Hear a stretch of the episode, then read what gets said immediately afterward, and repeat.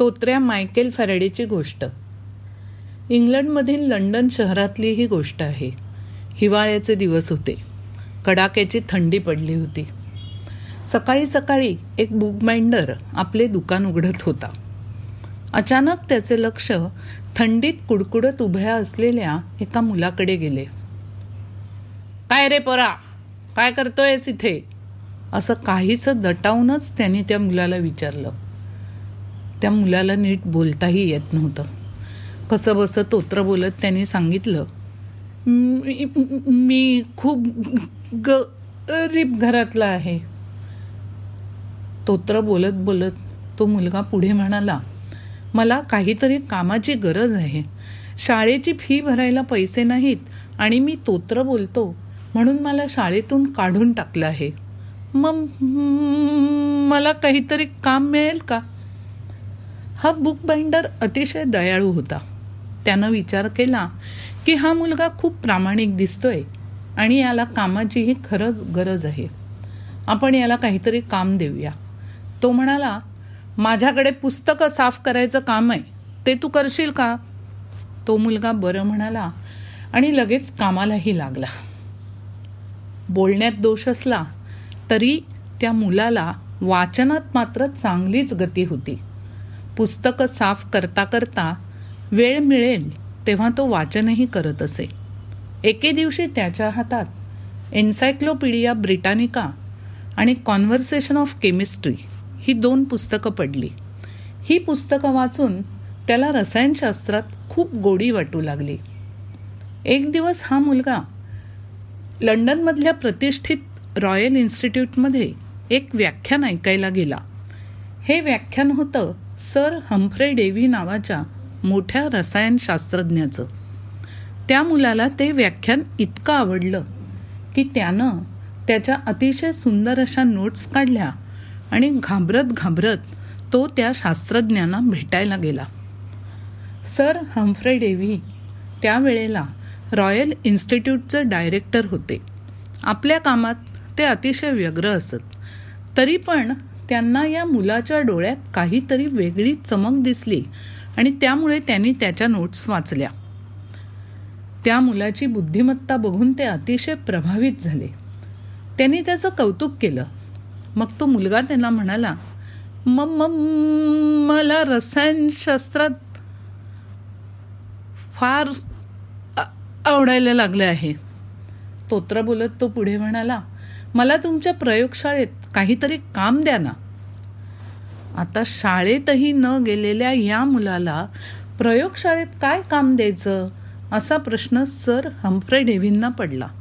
ते विचार करू लागले आणि मग त्यांच्या असं लक्षात आलं की प्रयोगशाळेची सफाई करायला आपल्याकडे माणूस नाही आहे ते काम त्याने त्या मुलाला दिलं आणि प्रयोगशाळेचा सफाई कामगार म्हणून त्या मुलाचा प्रवेश झाला.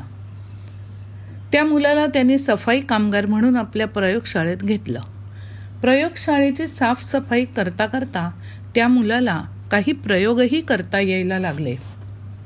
त्या मुलाच्या बुद्धीची चमक बघून सर हम्फ्रे डेव्ही यांनी त्याला हळूहळू जरा बरी कामं द्यायला सुरुवात केली. मग त्या मुलाचं प्रमोशन झालं आणि प्रयोगशाळेतला मदतनीस म्हणून तो काम करायला लागला. त्या मुलाला रसायनशास्त्राची इतकी जबरदस्त गती होती की हळूहळू तो साक्षात सर हम्फ्रे डेव्ही यांना प्रयोगात मदत करू लागला. अशा प्रकारे बरंचसं विज्ञान तो मुलगा आपल्या आपण एकलव्याप्रमाणे पुस्तकं वाचून स्वकर्तृत्वाने शिकला. काय बरं या मुलाचं नाव? माहीत आहे तुम्हाला? त्या मुलाचं नाव होतं मायकेल फॅरेडे. विज्ञानाची दिशा ज्या शास्त्रज्ञांनी बदलली त्यांच्यामध्ये मायकेल फॅरेडे यांचं नाव नक्कीच घ्यावं लागेल. शाळेतही न जाता मायकेल फॅरेडे यांनी रसायनशास्त्रातच नाही तर भौतिकशास्त्रातही प्रचंड काम केलं.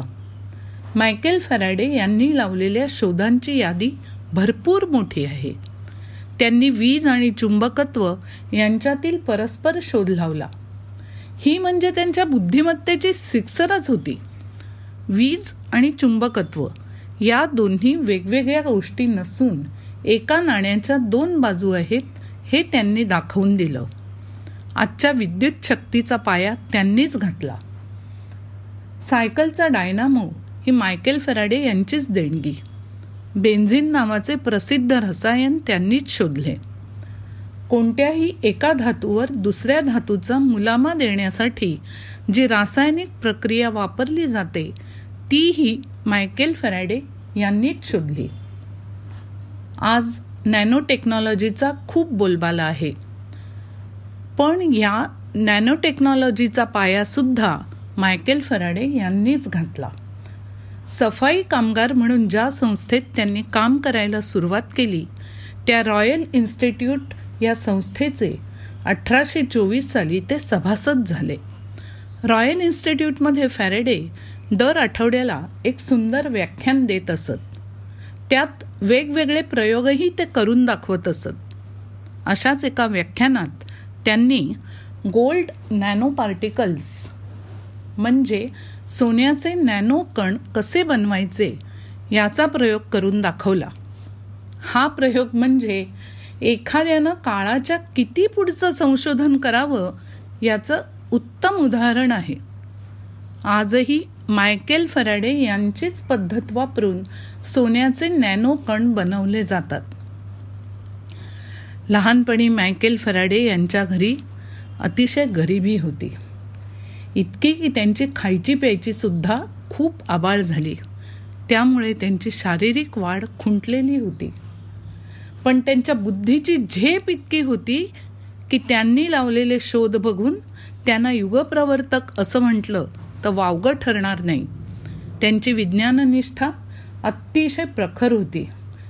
गरिबी जगाकडून झालेली अवहेलना शाळेत जाता न येणं बो तोत्र बोलणं यातलं काहीही त्यांच्या विज्ञान निष्ठेच्या आड आलं नाही.